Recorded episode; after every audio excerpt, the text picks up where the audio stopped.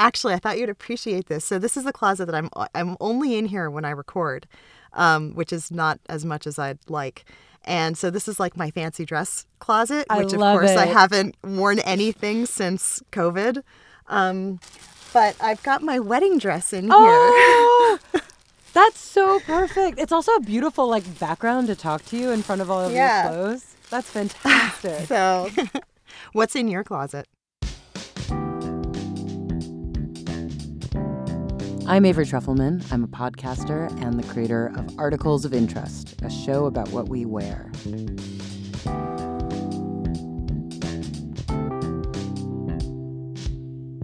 So you've you've been doing a lot of interviews lately, right? Uh, like being interviewed? Yeah. More so than I normally do. I mean, you know, normally I'm the one wielding the microphone, but Right. yeah. I I know that you and I are both uh, getting over some illness of our own, so be like snorting into the microphone. so your sonorous Avery Trufelman voice is even lower, and mine is at Avery register. um, but I just I feel like when I listen to your show, Articles of Interest, a show about fashion and plumbing the depths of fashion, and I think about how you and I, I think, are both really interested in stuff.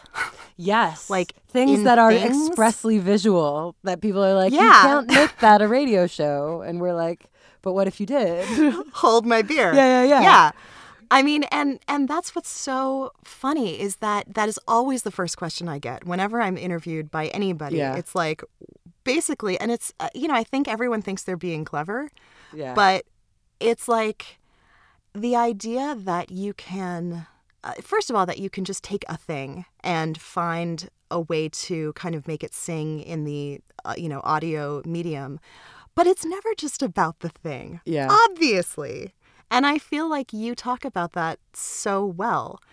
How did you discover this world of things? Where was your starting point?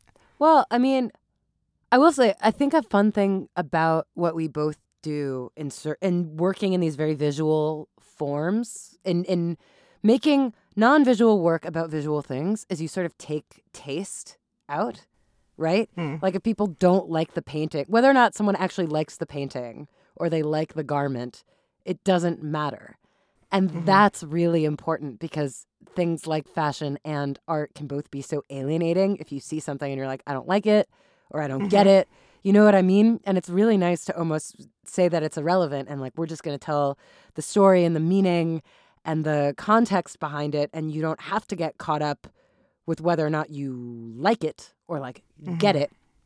And I always find that no matter what I first think, as soon as I learn the story and the context and the background, then I do like it and Right. and, and enjoy it and appreciate it. So it's kind of nice. It's sort of taking uh it's like blind dating these these these things. So I, I think that's that's another way that we're both similar. But I got into the world of object. Well, I mean, I've always I've always liked you know stuff. I think I always before I worked in radio. I mean, this makes it sound like I've had a a long career. I'm saying when I was a child, I wanted to.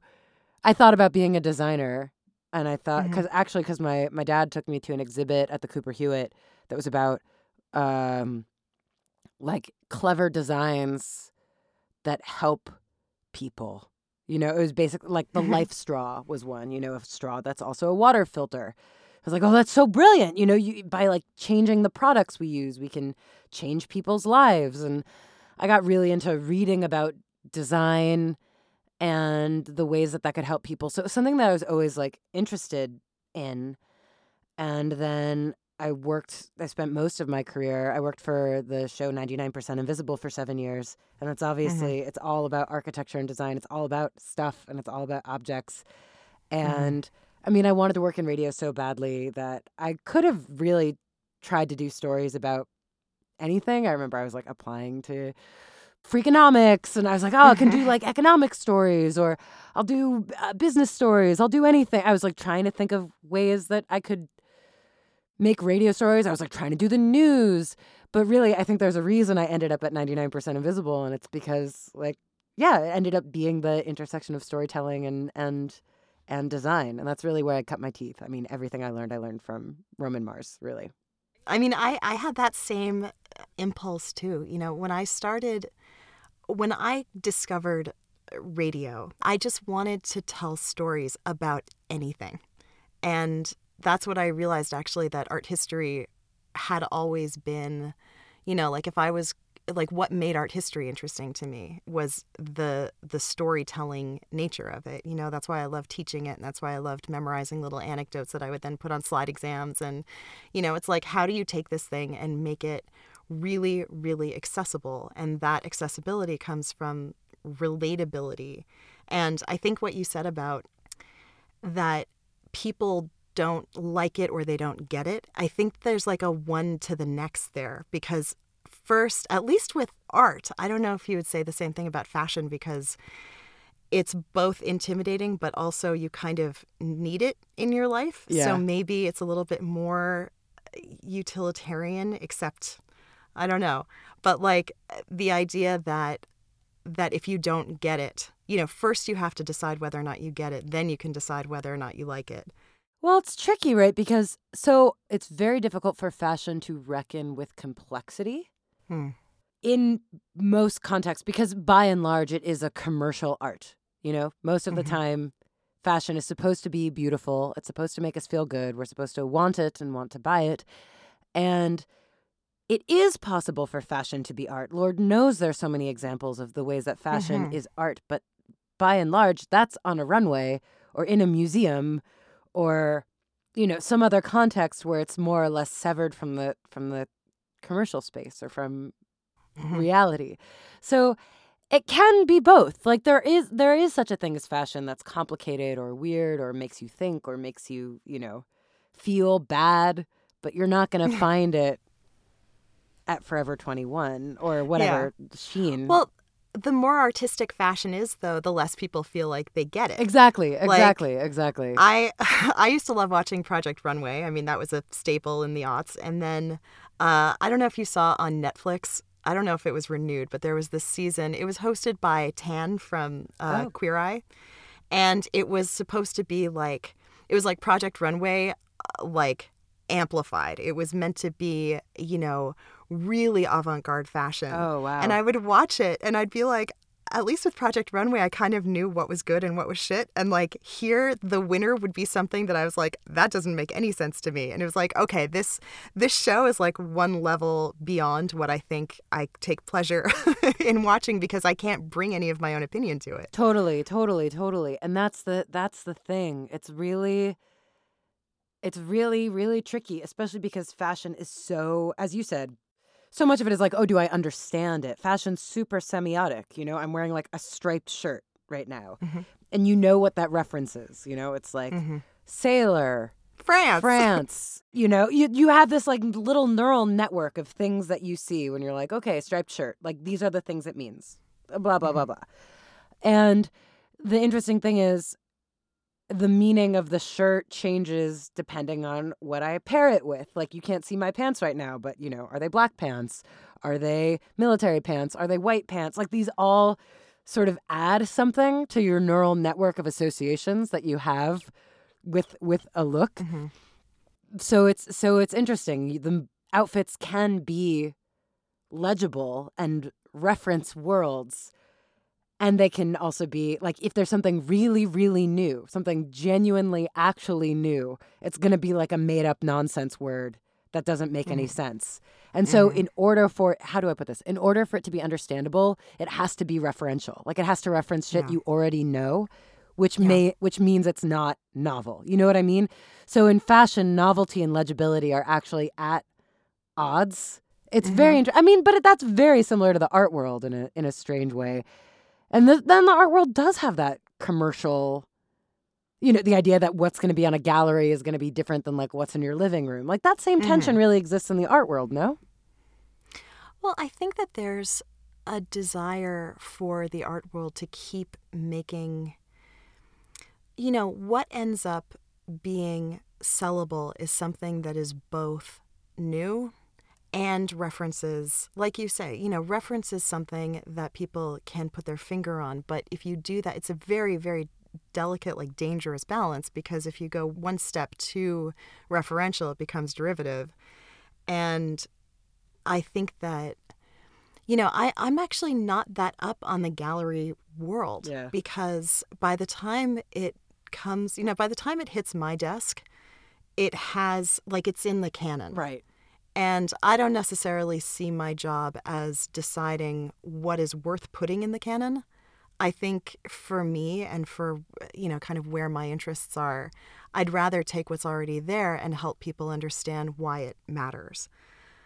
Um, same, same, same. and that's, you know, it's interesting, like the way that that storytelling happens. I actually, I was thinking about, I've been binging your show lately, and the uh, the credit music or the music right before your credits in, in most of your episodes is uh, Sasami, right? Yeah.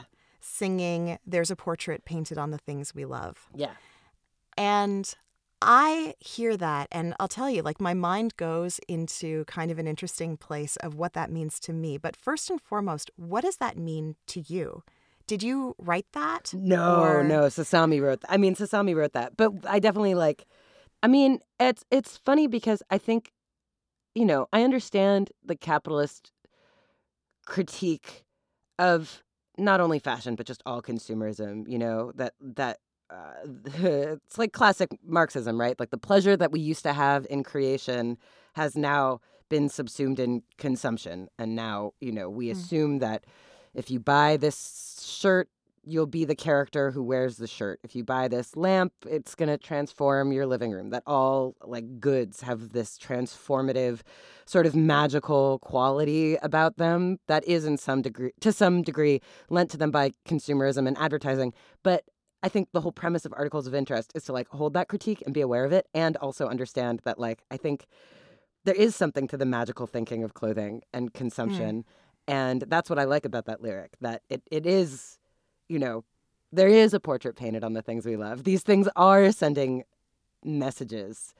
I love Mhm. that line because I think it embraces I, I like that it's sort of an earnest assessment of Mm-hmm. of fashion and it's so easy to come down with the critique about how like stupid and frivolous and wasteful fashion is like yes obviously and we talk about that but at the end of the day it's like it's a beautiful thing i don't know what does it mean to you Well, okay. So first of all, you've just hit on like exactly what I want to talk about. oh excellent Um, but uh, I'll tell you what it means to me. So you know, I'm always coming at everything, like it or not, from like a filter of fine art. of course And portraiture in art is a really complicated thing. It seems simple, but it's not because it's how people look, it's how they want to look, it's Yeah. how they want to be perceived, it's how they want to be remembered. yeah Um and you like it is tied into fashion Yes. that way. It's it's people's external face. yes Um, but a portrait too can say so much about the artist because the artist is usually, you know, the subject is usually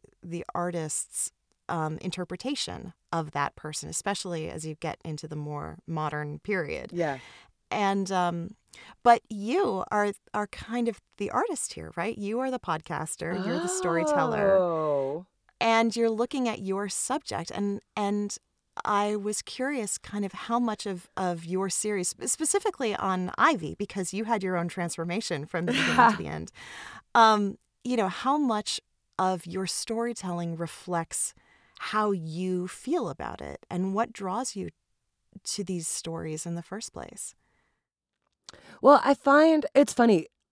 Uh, someone recently asked me, like, "Oh, it's just so cool how you love all these things," and I find, you know, that you love uh, clothes and fashion and perfume and whatever. And I really think the most interesting stories come from not liking things or not understanding things. You know, I started a story on perfume because I didn't understand perfume. I started the Mhm. story on preppy clothes almost because it was like too good to not do once I started doing research. But I was initially interested in it because I was like, I hate preppy clothes, yeah. and I I love to read. It's funny, like I'm trying to get my boyfriend to do a story with me, and he basically wants to do it about something he really likes. And I'm like, what if you weave in this other thing that you really hate? And he was like, No, I don't want to do that. I was like, No, you don't understand. Like, that's what's going to make it good. Like, if you, Mhm. especially when it comes, and I'm sure you feel the same way with art, when it comes to like aesthetic phenomena, Absolutely. you have your tastes. And once you start interrogating them and questioning them, I think it leads to a richer story. And that's also how you come through by like showing your hand a little bit. And that's what makes it not, you know, NPR. Be like, I have opinions. My Yeah. mind has changed. This is how I feel about this. Especially because, you know, if you're describing visuals in a non visual medium, the only thing you can do is really talk about how it makes you feel and whether or not you, you like it or understand it. So I think to kind of try to, you know, feed two birds with one scone, as Peta wants you to say, I feel. Have do you remember that? I've never heard that before. That's wonderful.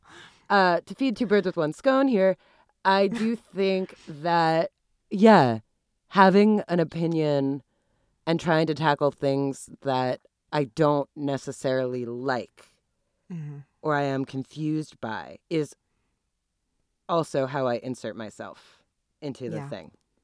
Yeah, I, I love the process of convincing myself Yes. actually that I really love an artwork. Yes. Yes. um, yes. Because I never, I- and you know, you and I have talked about this before. I always fall in love with every Yes. object that I do an episode on. yes, it's you know, impossible even not Gauguin, to.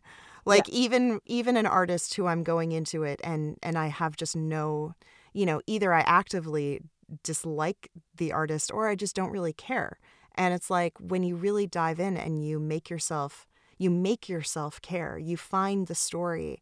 And so so that's what I love about this idea of a portrait painted on the things we love. Yeah. You know, even if you hate it, like it it sets the tone for your show, even though it comes at the end. Yeah. Like it sets the tone that it's like this is about giving anything a try yes. and seeing if you know if you just do enough digging into it maybe you'll like it and i think that that with art definitely as an art history student you know just by hearing the story of something you you can make a a five year old run up to a painting and say okay i can tell you this and that because i recognize it and because it's familiar and it's like they will love it and they Yeah. don't even know they do And that's like the beautiful exercises. it expands your notion of taste and Mhm. expands your notion of beauty. And I feel like especially in fashion, when there's so much emphasis on like be yourself, get clothes that, you know, reflect you. If you question your taste and you question what you like, you're questioning who you are. You know, you're like expanding the boundaries of what you think is an expression of yourself. And that's Mhm. like I mean, in some degree silly, and in other ways it's huge. It's like very profound.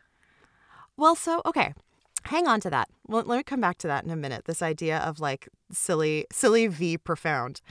Um, but first of all, like, how do you know when you have? Maybe there's not an answer to this, but maybe there is. How do you know, Avery Trufelman, when you have really hit the story on the head? and you know why you fell in love with it and you know that you've been able to convey why other people like why they should be in love with it too do you ever have like an aha moment with your storytelling Um, I really go from the gut, like Mhm. most of the time. Like recently, I was I was in Hungary and I was in a museum, and they just had these dresses by this guy. And I was just like, "What's up with this guy? Like, what are these dresses?" And I just knew, like in my gut, I was like, "This is something's up with this." You know what I mean? because it it just resonated with you like you couldn't stop or like you didn't like it I don't know. It's just like something's up with this. I have Uh-huh. too many questions. Like I have to figure this Mhm. out. Like what's Mhm. what is up with this? And there are a lot of uh, designers where I like you know see their work, and I don't have the. I'm not like I must know. I I- there are a lot of designers where I don't have those questions. So I don't know. I really, I really feel like I'm. I have to set sail first. I just start. Like right now, I'm trying to work on more stories. So I'm I'm just talking to people. I'm just going around and I'm doing interviews and I'm just flailing around in the dark and I'm like some dots will connect and I'll figure it out. I mean, I started making season 3 not knowing exactly what I was doing. And then it slowly dawned on me. It's like, "Oh my god, it's all about preppy clothes." but I just feel like it it comes together because it has to because it's like how I eat and pay my rent. You know, I don't Mhm. want to fantasize that it's like some magical process that like takes whatever time it takes. Like it happens on a deadline because it has to happen. Yeah. But um, it's a very intuitive feeling, and it comes in like a series of epiphanies. You know, it, it, I'm always like, oh, I've got it. No, I've got it. Oh my God, no, I've got it. And Mhm. then I, I know that's probably not very helpful, but I, it, it's No, funny. I it mean- feels like I've got it multiple times, and then I always change it. Yeah, everybody's process is, I think, really unique that way and really hard to explain. So I, I apologize for the question in the first place. I mean, do but, you get epiphany but- moments?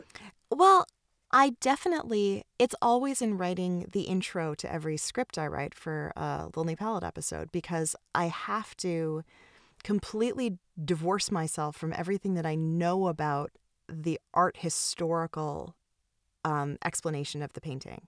You know, it's like I look at a painting and it's like, okay, what does this kind of arouse in me? And what is something really specific that you then turn into something really universal because Yeah. that's, you know, good storytelling. And so I have a lot of fun, but but there is that kind of like it's fun to probe all of these different, you know, like you know, pull all these little threads. Yeah, yeah, yeah. Fashion terms, but also I wish that it wasn't dependent on a moment of alchemy, but it always is Yeah. you know and it's uh, i think that being a professional at this means that that courting that muse happens a little faster because Yeah. you know you can do it like you know you've done it before and the white page doesn't have to be as terrifying but but you still need it to course through you you know you still have to like hope that there's a moment that it all comes together That it's so funny. That's the metaphor I use actually, summoning the muse, because Mm. um, when I, I was like a Latin nerd at my prep school, I like really did like the full on secret history thing. I was like really into. I studied like ancient Greek and Latin. oh i love that book And yeah, totally. And uh, when I read it, I was like, I feel so seen. This is like totally how it felt in like my little like ancient Greek class, uh, except like with the without the murder, obviously, and the incest, obviously. But you know, this like obviously but this like close knit group of people who's like we're like studying this ancient thing and um i always loved the aeneid as an epic way more than the odyssey because odysseus knows where he's going he's trying to go home and Mhm. aeneas has no idea where he's going he's just setting out he's just fleeing troy and there are so many places in his journey where he could land you know, at one point he ends up in Carthage and he has this affair with Dido, and she's like, "Stay, stay, stay. You can be the king here." And he's like, "Ah, it doesn't feel right. it doesn't feel right." And he just goes back out into the unknown. You know, he's just, and he has no idea that he's about to found Rome. You know, eh, he he's about to be huge, and he's just shooting in the dark. And I also love it on another level because when Virgil is writing the Aeneid, he begins it with Musa mihi causas memoram, which means like the muse who causes me to remember. And he's like, summon it. He's like, come on, muse, come on, come on. Like, give me the story, give me the whole story. And I love both parts of it. I love the the active summoning of the muse, you know, this like efficient thing, you know, Virgil needs to get this shit done.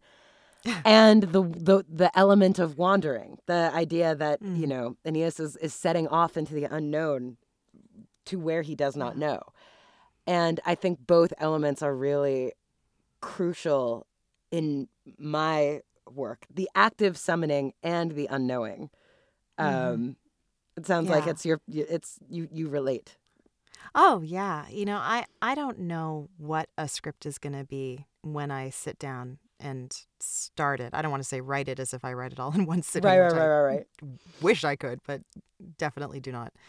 Um, I find the wandering part. It's a, you know, it depends what what. It depends what sleep I've had the night before you know either it's either i i count my blessings that this is what i get to do professionally or it's the most terrifying thing Totally. in the world and if it's not kind of laying you know if it's not revealing itself not only do i question that script i question my entire Uh, life totally, totally, totally, totally. Totally, Um. totally, totally. Especially when it's tied up. I don't know. I remember feeling this way, especially at like 99 PI when I like got a paycheck from a boss to like make Mhm. stuff. I remember when I like couldn't write, I was like, well, I don't deserve to eat. You know, like I don't deserve my money. Yeah, like I don't exactly. deserve Oh my god. I'm not doing the thing that I'm supposed to be doing to like live. So it, it's Yeah. yeah. when it's tied up with your actual livelihood, it gets very weirdly personal. Yeah, personal. Um, you you reminded me. Uh, I had a really lovely uh, conversation with uh, Sebastian Smee, who's the art critic for the Washington Post.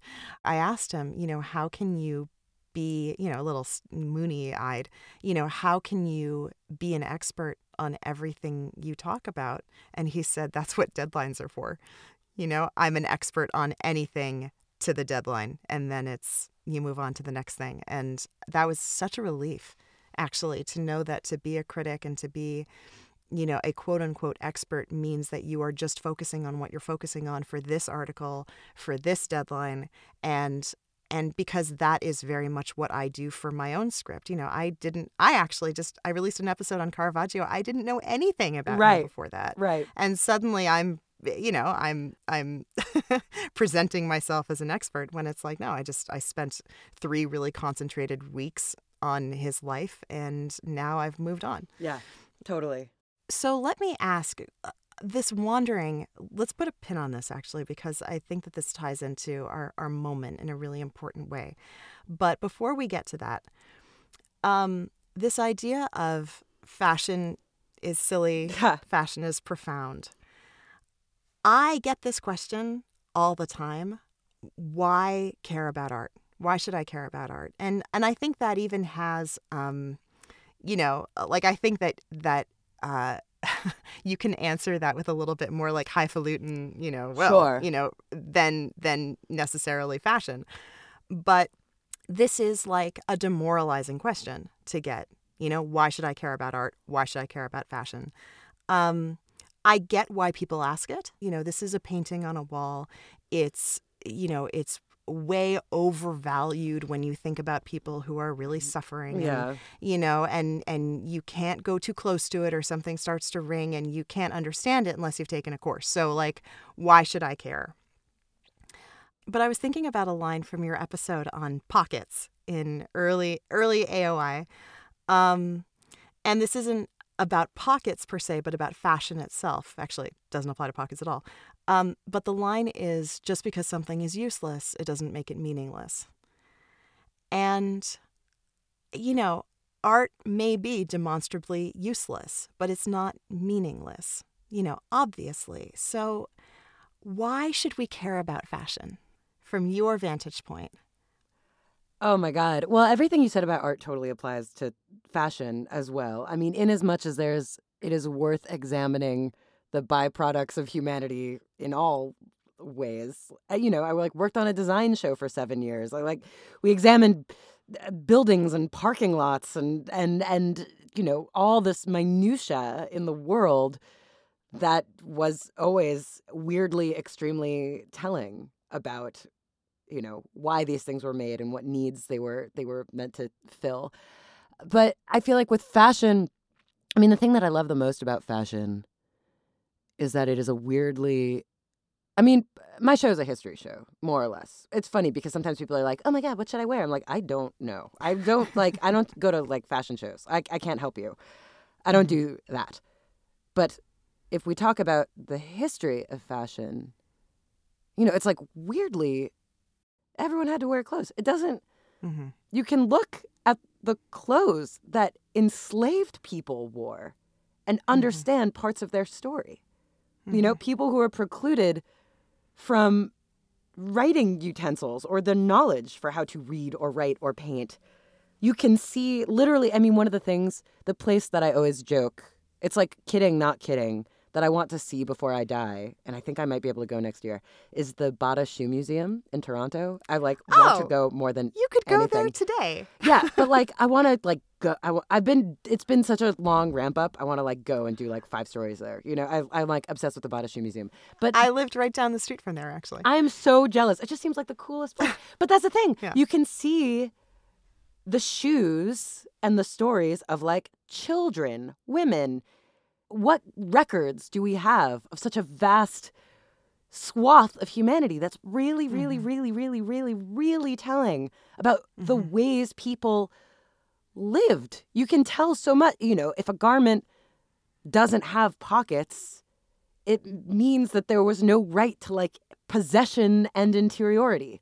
You know, like mm-hmm. you can tell were the shoes uncomfortable? Did they not wear shoes? Were the were the materials coarse? You can tell so much about the ways people tried to express themselves and the tools they were given from their wardrobes. And it's like an amazing, amazing populist lens Yeah. to look at history and to feel like you're a part of it. That this is also something that you have to do every day. You have to put clothes on. You you have to.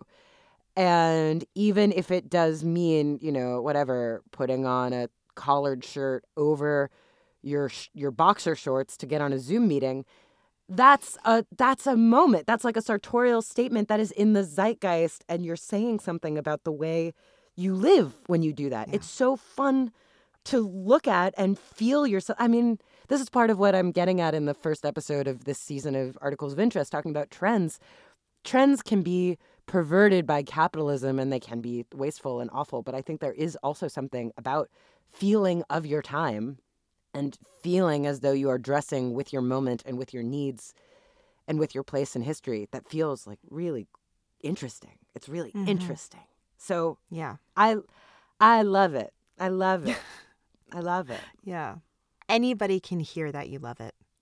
and I think that that's I think that's why your show is so successful. Besides also being very intelligent about the historical aspect of it and the context, um, and you know that's the part that always really appeals to me. I'm, you know, I, I too am, am sitting in the equivalent of you know my boxer shorts right now Totally. in my closet. totally. Um, but uh, I think that when people actually think about art in the same way as as being of its moment and and of its zeitgeist, you know, everybody museums are you know very necessary for the preservation of these objects getting better at the education of these objects but they really they absolutely subvert the way that they sit in their historical moment because you're walking from one room to another and you don't feel you know you should feel your hair blow back you should feel the time pass as you go from one to the next but That's you so don't beautifully put. Yeah.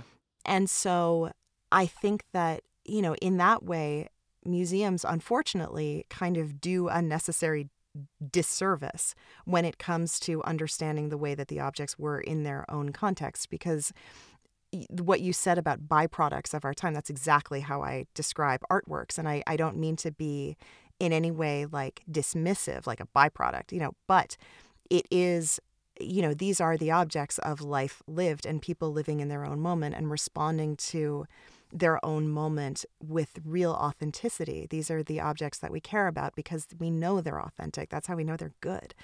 And so if you do take clothes maybe out of the fashion industry although that itself is a different piece of it but like you know people feel as scared of the fashion industry as i think they do of of a museum space you know, Totally. that they're that they're left out of something. Um and so i think that separating the art from the intimidation factor of a museum will actually help you understand th- these objects. I, it, it just makes them much more relatable and much more accessible.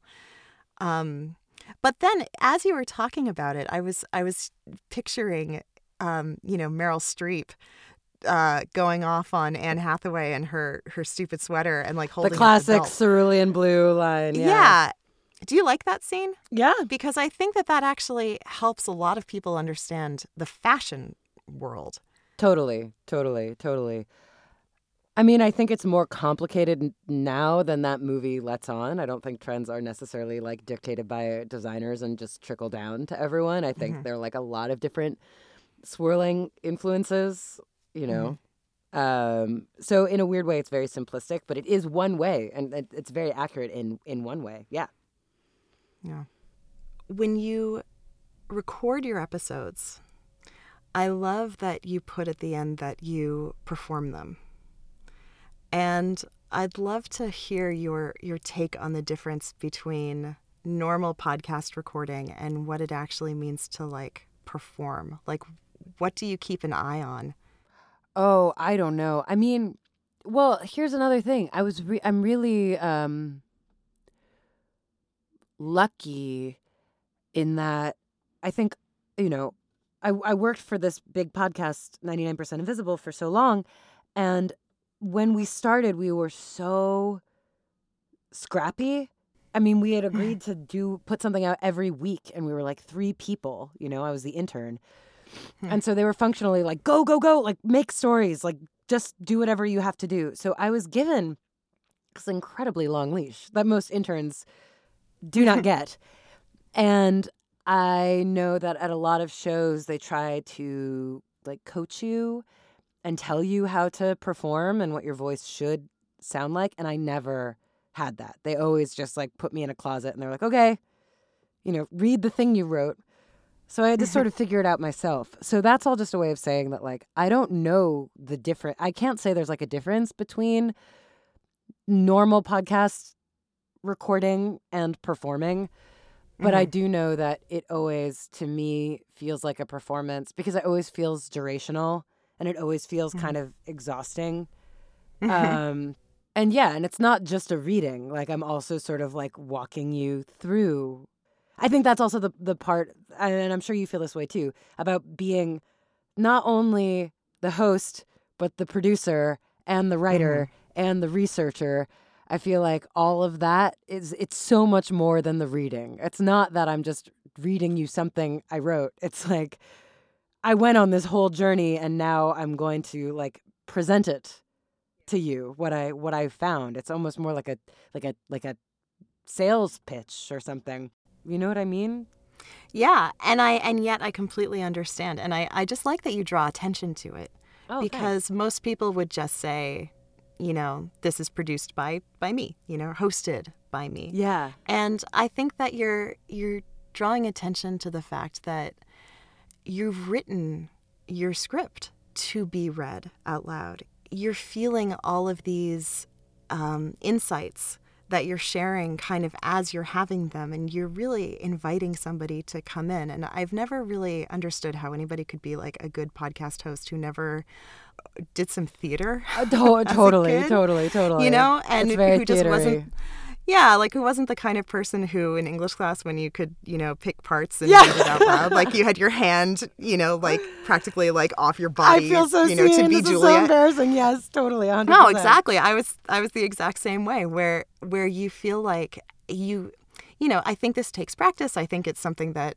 people just might be inclined to do because they enjoy it, but it's like as you're reading, you're feeling it. Yeah. You know, I do that even when I read my kids' books, you Yeah, know, where yeah. it's just like every character has a different feel and you're really kind of bringing it to life with with your whole self. And I think that that really changes the listener experience. Although I have to say, I don't know about you, but I procrastinate so much when it comes time to mm. record. I'll spend all day not recording. I mean, so often I'll like clear my schedule because I'll be like, I have to record, and I'll waste the whole day, and then I'll like do it at midnight. You know, I just, I mean, I think it's because it feels like it's a lot, and then I have to like bring mm-hmm. my whole self to it, and I have to like be in the right mood for it.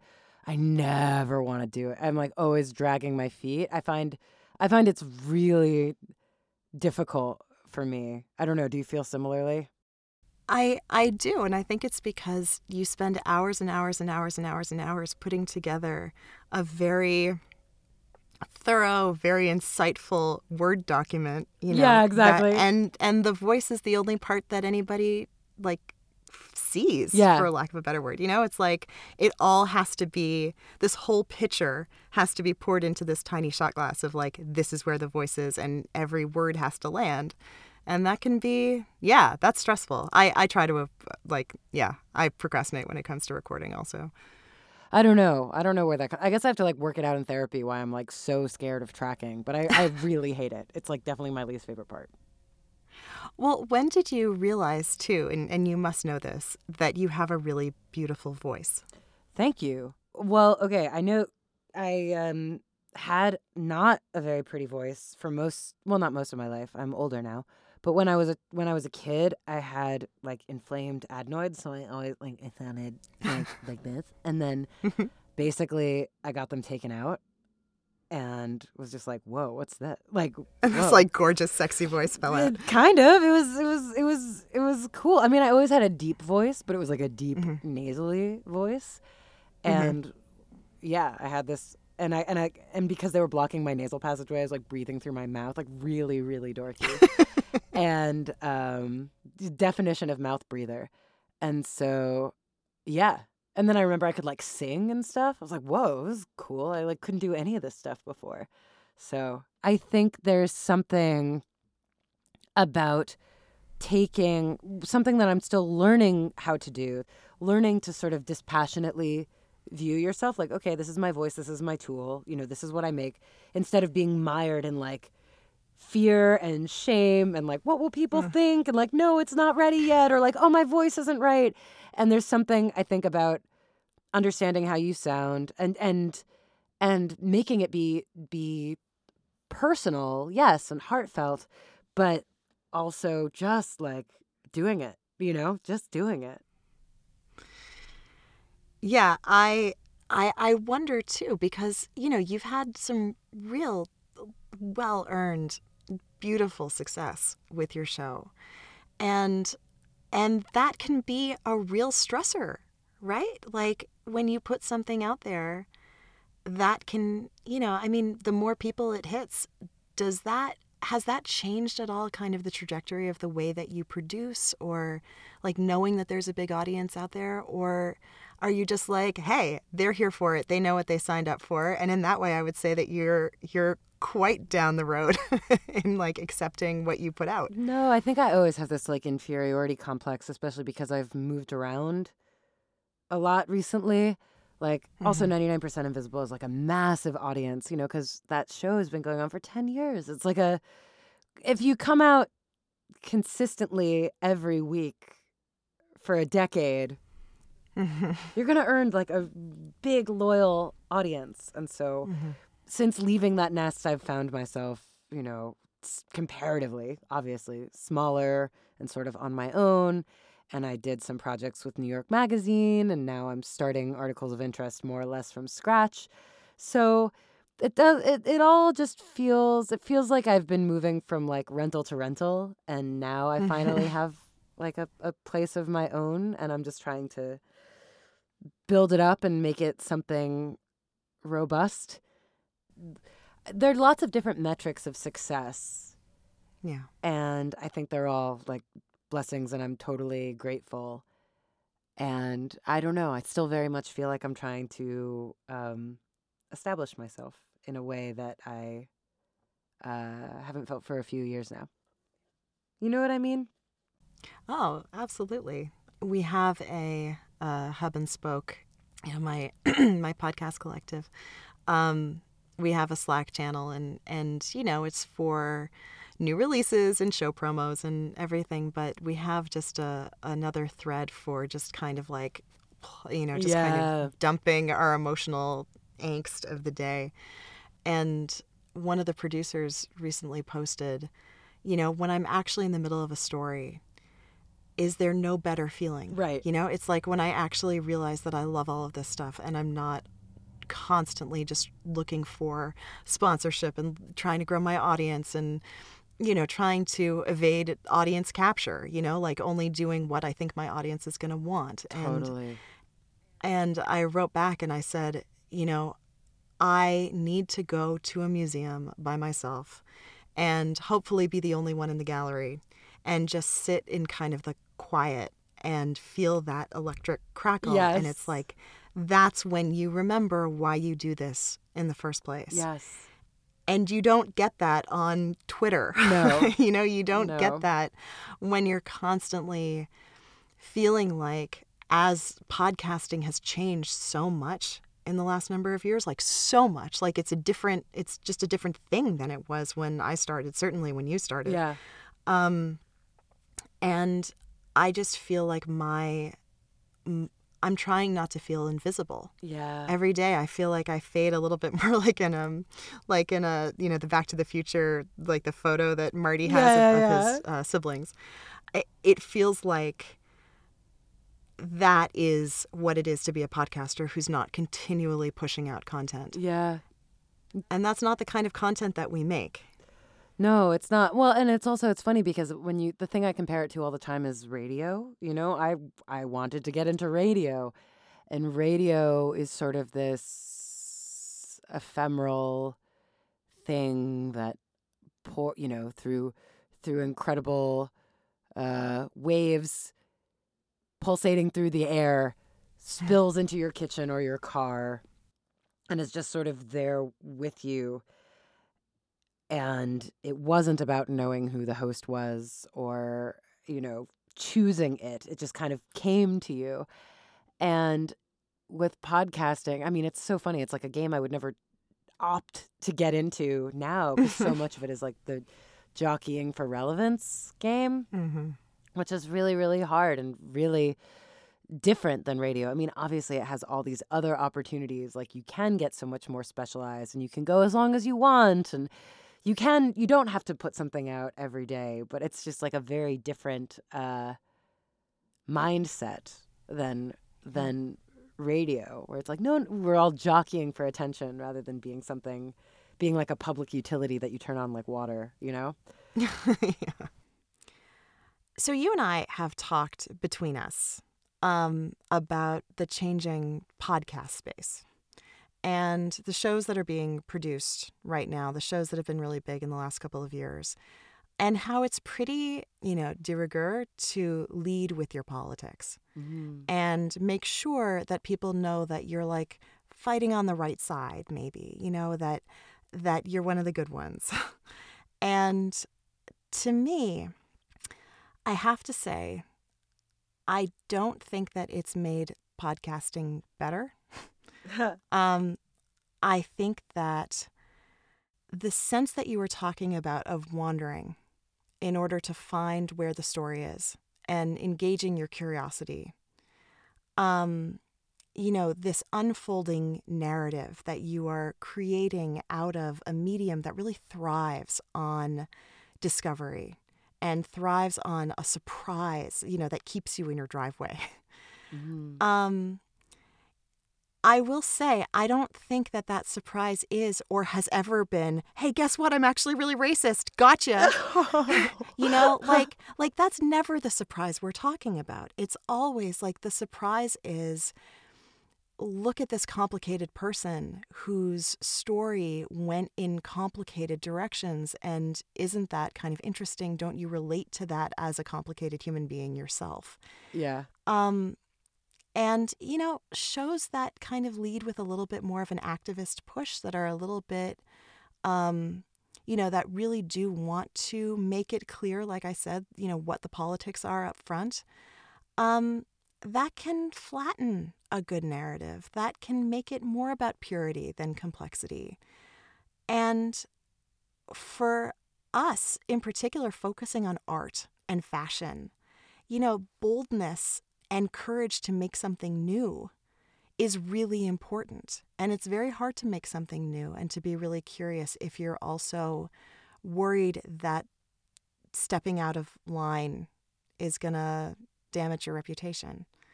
Um, and I was just kind of curious like like do you feel like art, fashion, maybe even podcasting is a little threatened with when the sense of the unknown is removed? What are your thoughts on this? Well, I just think it's so different if you're. I think one of the beautiful things about podcasting is the way, especially for journalism, that it allows real like journalists to take a stance and like have a thesis and prove it, you know? And I don't think it's necessarily a total buzzkill to come out with your politics right away. In some ways, I think it can be really interesting to be like, uh, you know, we're going to look at this, ex- you know, this event through the lens of X, and here's why, and then it becomes this um, W H Y. Here's why. Um, and I think then it can become a really interesting, compelling argument. But I think in the realm that we are working in, in the examination of objects and artifacts made by people who we do not personally know, Mhm. Like you know i reached out to ralph lauren for this story he didn't want to be a part of it which is like fair dude's in his 80s like living his best life going to all of his houses like he doesn't have to talk to me Um, but I can't tell you what I think. Like I can only present what I have found about Ralph Lauren. Mhm. I, I haven't talked to the man, and you know you can't interview Caravaggio. All we can say is like, here's what we've gathered. Here's what we know so far. Mhm. And I think it's harder to come out with something political rather than interviewing like living people um, who have experienced an event or have been hurt by it or perpetuated it or or something. Uh, you know, we're, we're like just piecing something together. Yeah. And so I think in that in that case, to have a politics about something that we can't we cannot actually speak to directly is irresponsible. But I think it, it really depends on like the kind of the kind of story you're telling. Yeah. And so I feel like the wandering is is necessitated in the in the covering of of, of people who you cannot you cannot know. Yeah. Yeah, that's nicely put. I I really liked actually the way that you threaded this needle in the finale episode of Ivy because you you talk about nostalgia and it requires a kind of contemporary lens on the past that is not necessarily like you describe nostalgia as as it is, which is, you know, kind of only remembering the good things. Yeah. And that has not actively been the ethos of this moment is to look back and just remember the good things. Um, and I appreciate that you both put your finger on, you know, why that is a dangerous thing to do and yet why we yearn for it, like why we do it anyway. And that nostalgia you know softens a lot of edges and and vaselines a lot of lenses and That's well that that's a very human impulse to do. And i liked that it wasn't something that you necessarily apologized for you just explained and let people take their own uh, takeaways from that you know oh do i do that? Oh that's interesting. Why am i so you know oh i thought i liked this but i thought you know I, maybe i shouldn't but oh but i really do. You know there's there's a permission there i think that is really like i i'm grateful for that in your storytelling because it's not like your work and I, I hope for this myself it's not like you are any less inclusive or focusing on you know, really interesting, diverse issues and voices that have been heard from and voices that haven't. And I feel like you fold that into your work, but you don't make it the central focus of your work. And I think that that's a really important piece of of good historical storytelling is to include as many voices as you can, but also not necessarily leading with any kind of political agenda. You know, it's like this is history um, as it is you know, to me and to my politics, but this is, uh, you know, maybe a more objective look at how we got here and like the best and worst of humanity that brought us here. I mean, well, first of all, thank you so much for the close listen. It's very fun to have like the lonely palette treatment on my work. it's very cool to hear you like analyze it in your beautiful voice. I, well, I don't know. I mean, I have to say, I think a lot of it, I have to credit my editor, Kelly Prime, with a lot of help with this. I Mm. think it was not very, um, in talking about i had such a hard time ending it. I really saved the ending until like the last minute and there was this whole other direction i was going to go with it. I was really perplexed for Mm. like how to how to end this thing. I don't know. I, I i was like how do i weave all these things together? And i was way over analyzing it and kelly my editor was like pare it down pare it down pare it down pare it down. So it's funny. I don't think it's objective per se and I don't think, you know, it's like, can there be such a thing as objectivity? But I do Mm. just think I like Kelly helped me pare it down just to say less. And it's so easy, especially when, you know, eh, we're in the business of talking to overanalyze Mhm. things and really hit people over the head. And Kelly was like, just say it. Like, cut, cut, cut, cut, cut. She like cut all of my thoughts on like how I practice nostalgia and like what I think is dangerous about it. I mean, that's the the truism. I mean, my dad used to say this. I don't know where he got the quote from, but um, that uh, simplicity before complexity is Mm. grotesque, and simplicity after complexity is Mm. bliss. I've never heard that.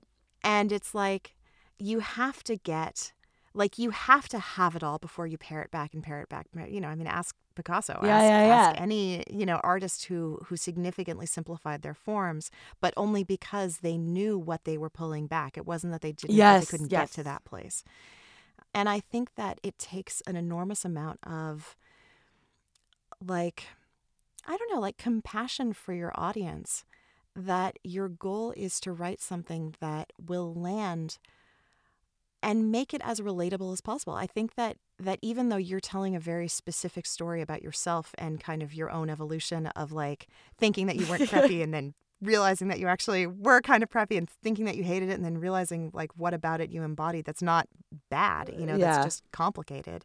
Um I love the woman you interviewed who's like, it's about time you realized you were Uh, no, it's like ridiculous that I didn't Um, like realize I was preppy, and it's interesting. It's like what? How much of this is aesthetics? How much of this is lifestyle? And that was the whole other ending. I was gonna that I was gonna take it on, just like talking about class and like the class divide in the in the U.S. And then and and and Kelly, my editor, again was like, "This is too much. You're like saying too much." And it wasn't because it was like political that made it bad. She was just like, "You're you're just say less. Just say less."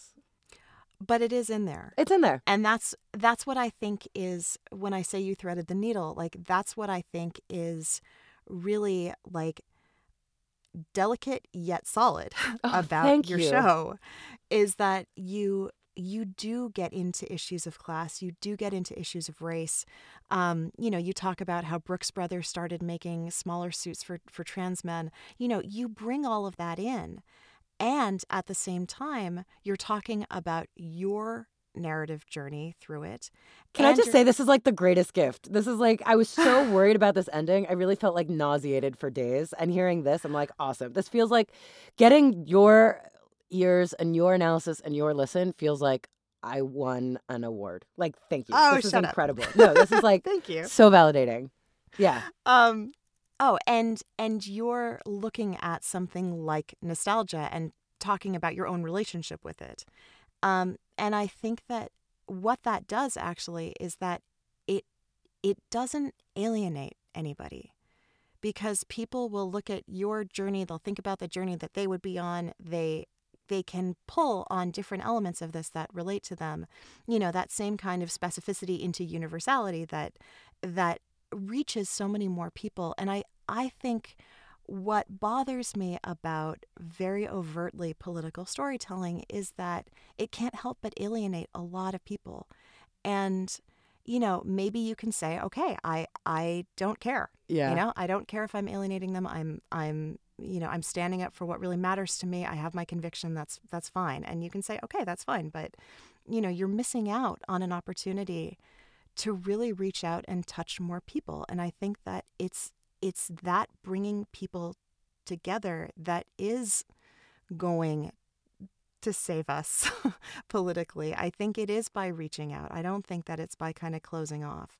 Um, and that's my own personal thing. I, you know i think that like i'm not an activist. I'm i'm okay uh, admitting that. Um, but i do want to be a good journalist and I want to be a good storyteller. And both of those things I think require trying to reach as many people as possible and and really not kind of cloistering your message, you know, behind I don't know, behind kind of signals that, you know, well this is this is storytelling only for the people who I want to hear it. Well, I Is that fair? Totally. to But, but I also feel like, you know, part of the when we talk about leading with politics, you know, it's like personal is political. I feel like it identity has become so heavily politicized Mm. that to introduce oneself at the beginning of of a story is an inherently political act to say what your perspective is. And I have to say the only way I've been able to avoid it is because I've been doing this show for so long and there's a degree of familiarity and I think that hosts that are new like have to do that. I also think that I have a pretty like NPR-ish sounding voice where people don't like quite be like what's her deal. So I feel like there are a lot of affordances that I had that like allowed me to not express my perspective until the very end. Mhm. Um, which I think is kind of a fun trick. I actually I re-listened to S Town before making this season because I wanted to steal their trick of putting. Do you remember how S Town ends? No, I only remember how I felt listening to it. How did you even remember feel? A lot of the story that the writing was so fucking good. I remember. I was yeah. kind of blown away by it. Really blown away by it. at the end at the ending I was knocked over and I remember listening to it the second time I was also like god damn that was so good and they did this Yeah. trick they did this amazing trick where they put the thing that you'd think would be in the beginning at the end and that's hmm. basically what I was trying to steal they talk about John B. McLemore's origin story, like his birth story. At the very, do you remember his his Yeah, mother rubbed her belly against the earth and said, "Please God, send me a genius," and that's the ending. And you're just like, "Whoa, beautiful!" And so while you know I don't have an origin story on the magnitude of like John B. McLemore, I was like, "Let me, I'm gonna steal that. I'm gonna put the thing that you'd think would be at the beginning at the end." You know, because every other story would be like, I didn't identify with Preppy, and here's my journey to like get there. Um, Mhm. So in a weird way, it was less of a political move and more of a narrative trick Mhm. that I think I was doing for the sake of like making things um, interesting. And I just think I have a lot of by having like a very white, authoritative sounding voice that people don't really question. I'm sort of this like ambiguous, like NPR sounding person uh, that I can do that. Hmm. That's interesting. Yeah, Don't you think? Yeah, I, I just think that like Yeah, it's not an option I- for I- everyone.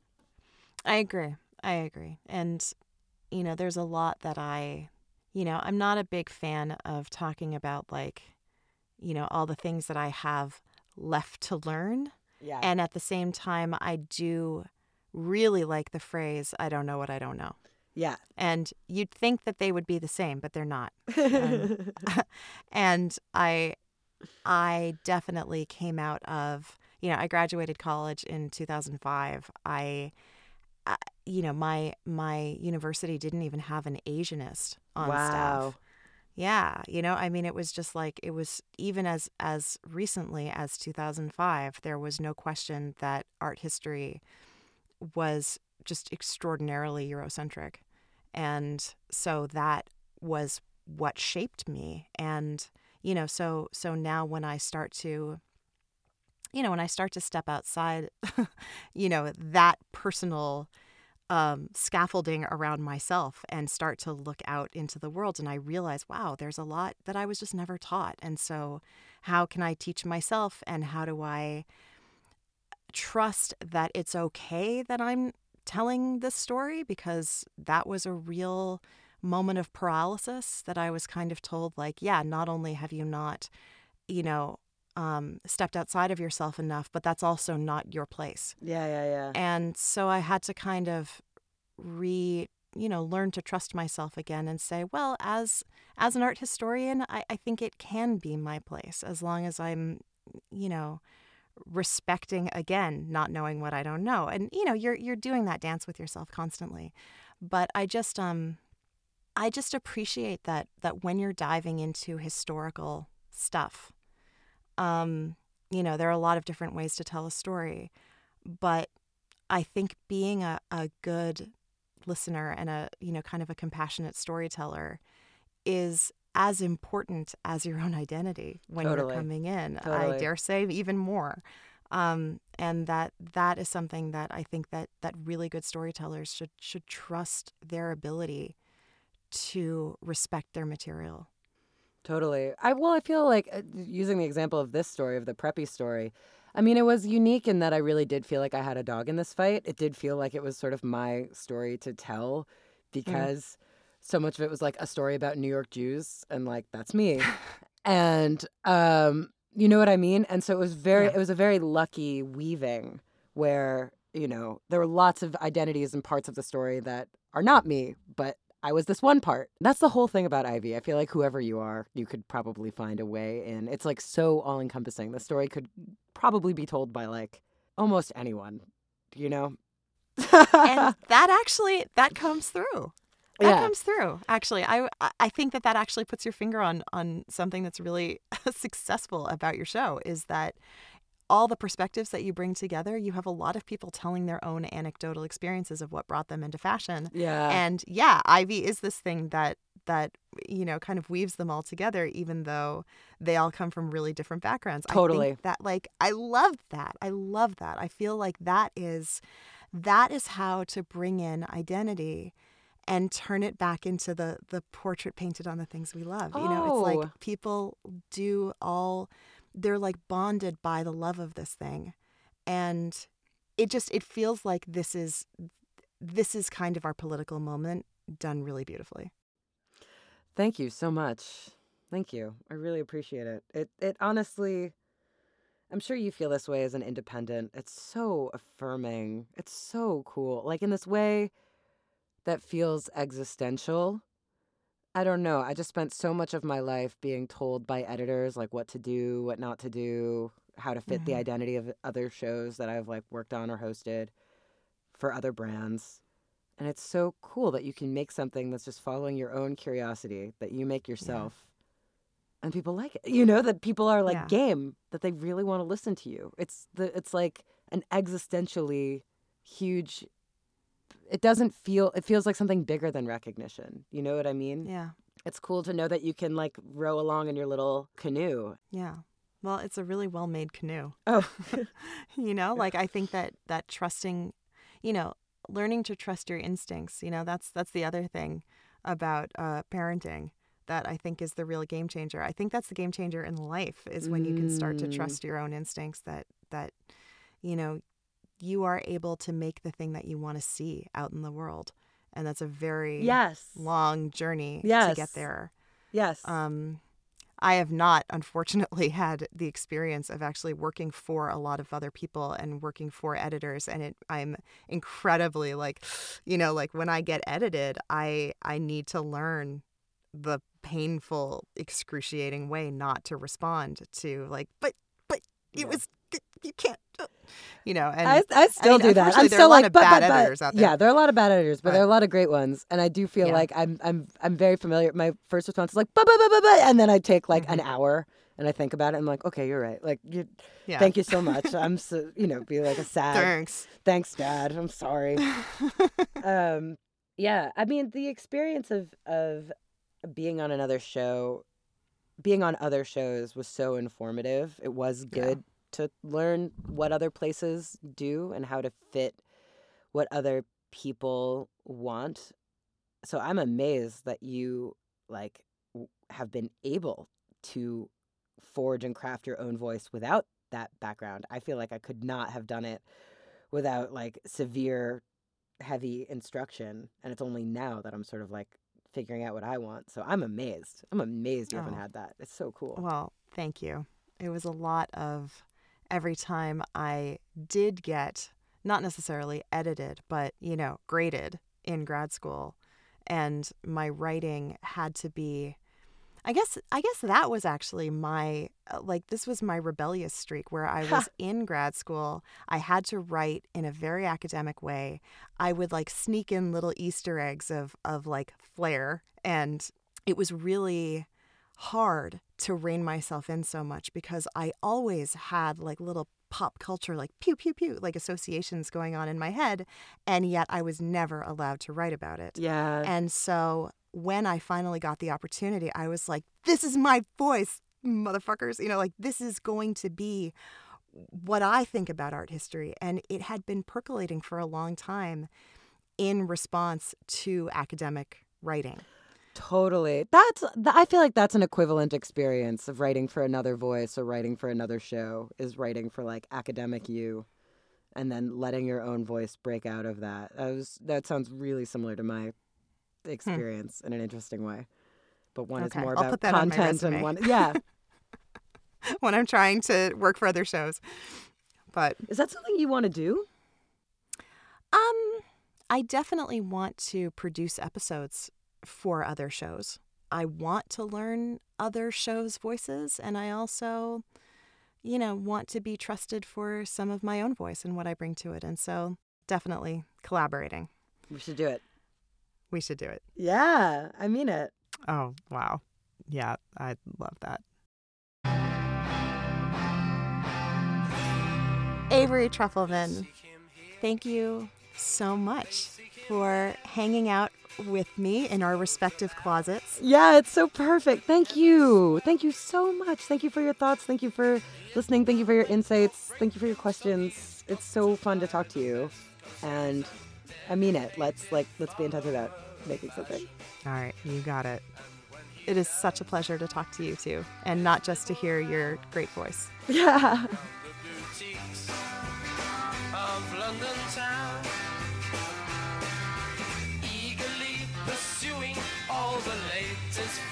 Cause he's a dedicated follower